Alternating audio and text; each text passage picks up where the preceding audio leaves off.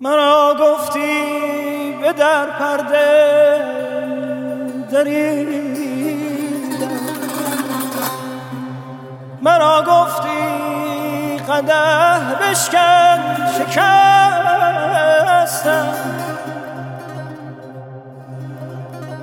مرا گفتی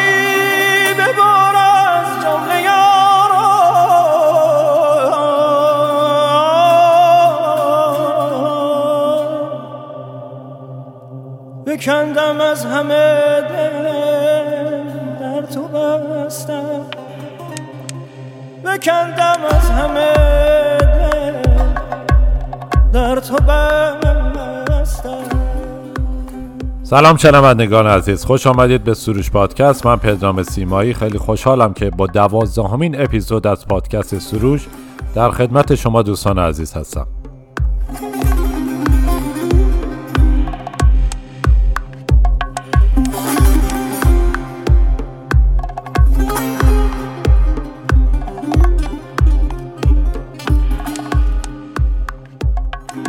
سروش پادکست رو می‌تونید در کلیه پلتفرم های مربوط به پادکست مثل Apple Podcast، Google Podcast دنبال کنید. به خصوص از Castbox و تلگرام سروش پادکست. کافیه که با تایپ سروش پادکست در کلیه پلتفرم ها ما رو پیدا کنید دنبال کنید گوش بدید و به دوستان خودتون هم معرفی کنید از امروز در توییتر هم فعال هستیم. خواهش می‌کنم که نظراتتون رو با ما در توییتر سروش پادکست در میون بذارید. ممنونم.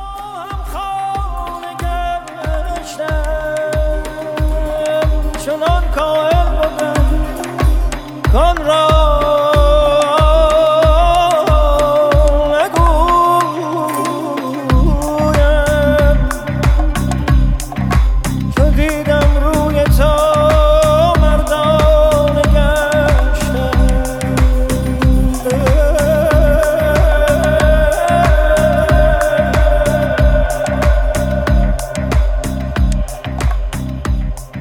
اپیزود دوازدهم سروش پادکست شامل دو قطعه موسیقی که قطعه ابتدای اون از همایون شجریان به اسم دیوانه گشتم و قطعه پایانی که بعد از داستان در آخر اپیزود برای شما پخش خواهد شد از گروه انور به اسم Driving on the Highway و یک داستان کوتاه به اسم بنزینخانه به نوشته ایمان آبدی است.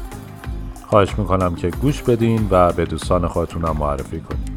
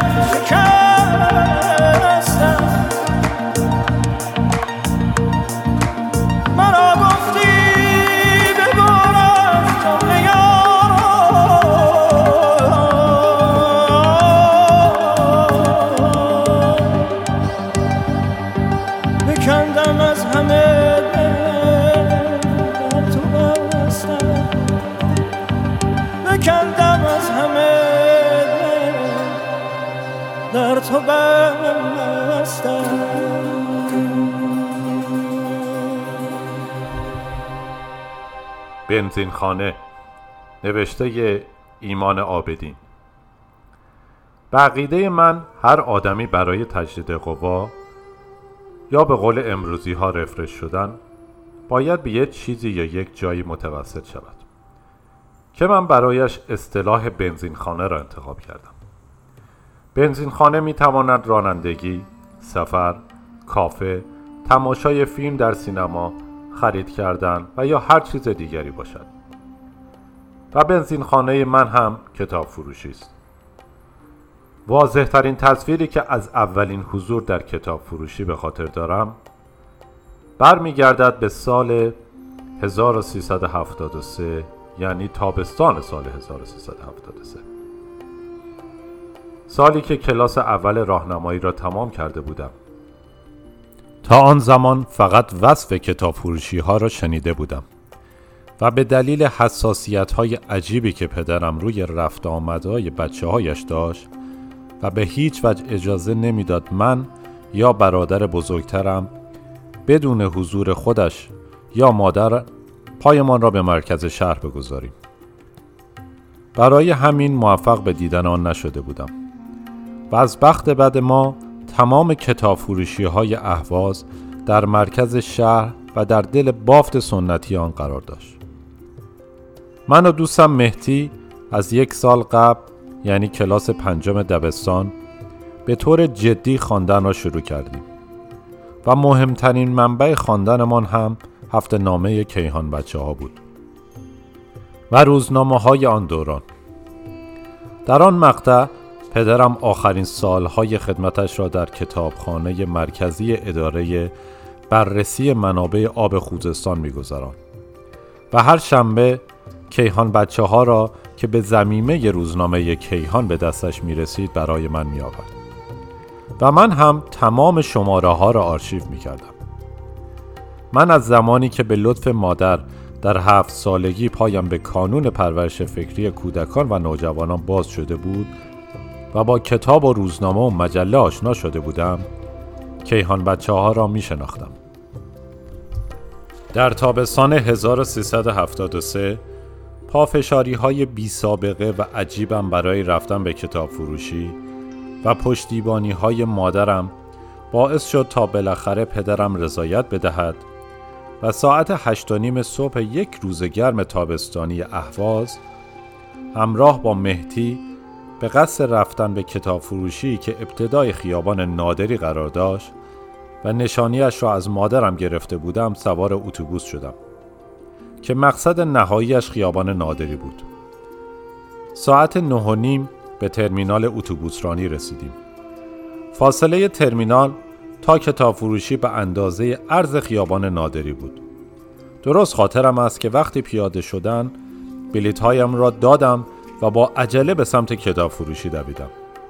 چون پدرم تأکید کرده بود که قبل از ساعت دوازده باید خانه باشم. اما به محض ورود به کتاب فروشی محو قفسه ها و کتاب ها شدم و اصلا گذر زمان را حس نکردیم. به خودمان که آمدیم ساعت دوازده شده بود و ما هنوز کتابی برای خریدن انتخاب نکرده بودیم. خریدهای آن روز من ماجراهای تامسایر و جنگ ستارگان بودند کتاب اول را تا پایان تابستان پنج بار و تا پایان دوره راهنمایی پانزده بار دیگر خواندم. دومی را اما هیچ وقت نخواندم چون برایم مسجل شده بود که علاقه اصلیم به ادبیات داستانی است. آن کتاب فروشی که حتی اسمش هم در خاطرم نمانده حالا دیگر به انبوه خاطره های خیابان نادری پیوسته. در دوره دبیرستان که سختگیری های پدرم کمتر شده بود و رفت آمد من راحتتر کتاب فروشی بین الملل احواز در میدان شهدا فلکه 24 متری پاتوق اصلی ما شده بود. اگرچه پرسنل آنجا آدمهای خوشخلقی نبودند و فضای داخل کتاب فروشی هم چندان جذاب و بروز نبود اما امکان دسترسی به انواع و اقسام کتاب و فرصت گک زدن لابلای قفسه های پر از کتاب پایمان را به اختیار به آنجا می کشند.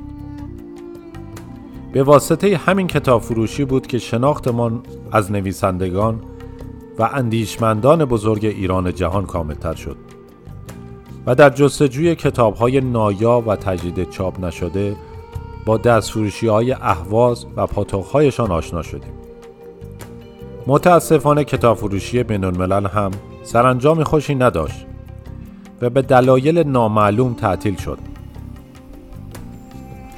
در همان دوران که گاه به کتاب فروشی جعفری در خیابان شریعتی سیمتری که به نوعی قدیمی ترین کتاب فروشی های احواز و پاتوق نویسندگان قدیمی خوزستان بود هم سر می زدیم و خودمان را در گذشته فرهنگی شهر و حال و هوای آن دوران غرق می کردیم.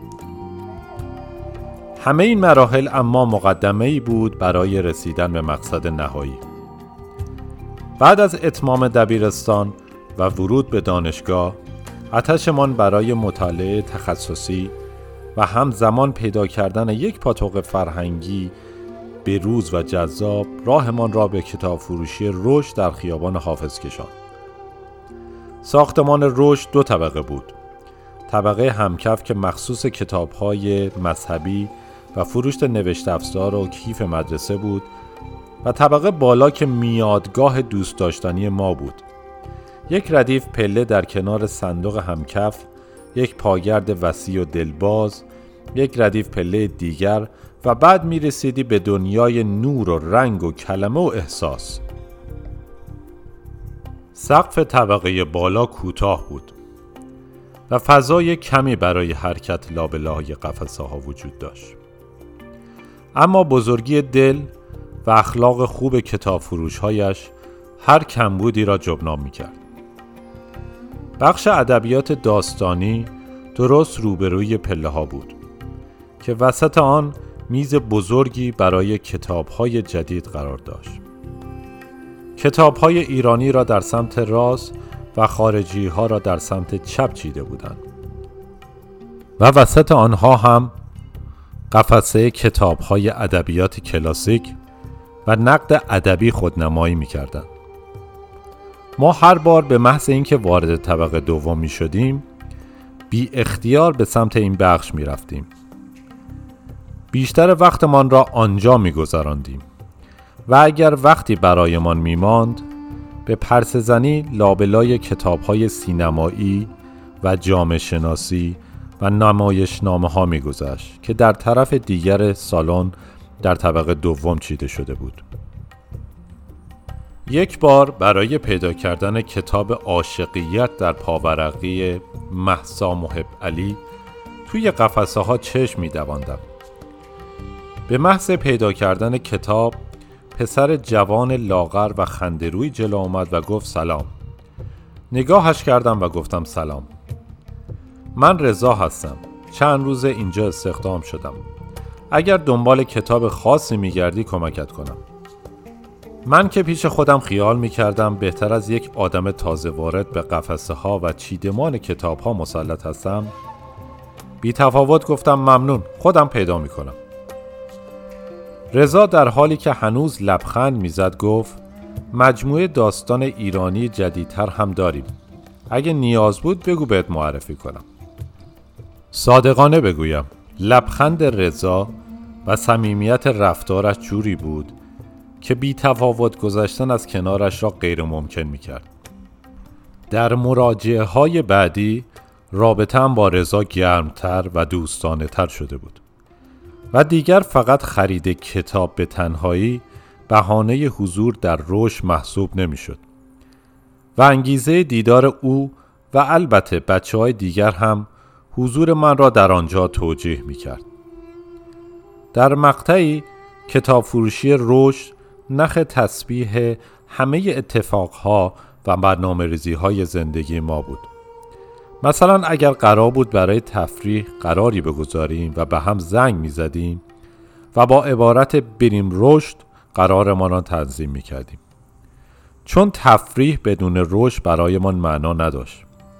اگر برنامه سینما رفتن داشتیم حتما قبل از آن می رفتیم رشد که خیلی وقتها هم زمان از دستمان می رفت و تا به خودمان می آمدیم فیلم شروع شده بود و ما هنوز درگیر کتاب ها بودیم. در رشد بود که دایره ارتباط های ما وسیعتر شد و با آدم های آشنا شدیم که مثل خودمان کتاب باز بودند و می‌شد ساعتها بیوقفه و بدون خستگی درباره کتاب و سیاست و ورزش و هر چیز مرتبط و نامرتبط دیگر با آنها گپ زد و کلنجار رفت. همین ارتباط ها و بحث و جدل ها بود که مرا متقاعد کرد که برای نویسنده شدن که همیشه رویای آن را در سر داشتم به جز ادبیات داستانی باید به تاریخ و فلسفه و نقد و ادبیات هم اهمیت بدهم و آگاهیم را از این شاخه ها کامل تر کنم چون تا آن زمان به خیال خودم همین که آثار داستانی بزرگ ایران و جهان را که سرشار از رویدادهای تاریخی و توصیه های فلسفی بودند خوب و دقیق بخوانم دیگر نیازی به مطالعه جانبی و غیر داستانی ندارم و می توانم به راحتی داستان و رمان بنویسم. فارغ از این مسائل اتفاق تنظامیزی که بیشتر وقتها در رشد با آنها مواجه می شدیم این بود که بسیاری از مراجعه کنندگان ما را با پرسنل کتاب فروشی اشتباه می گرفتن و برای پیدا کردن کتاب ها یا در مورد محتوای آنها از من راهنمایی می‌خواستند.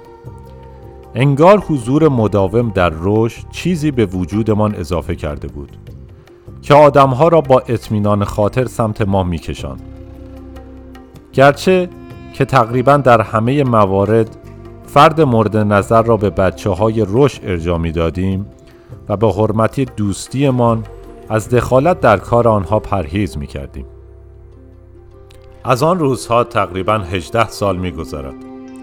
در این سالها کتاب فروشی های جدید با ظاهری مدرنتر و طراحی های داخلی چشم نوازتر در مقایسه با رشد در چند نقطه دیگر اهواز مثل کیان پارس و گلستان و زیتون افتتاح شدند که هر کدام هم طرفدار مخصوص خود را دارند.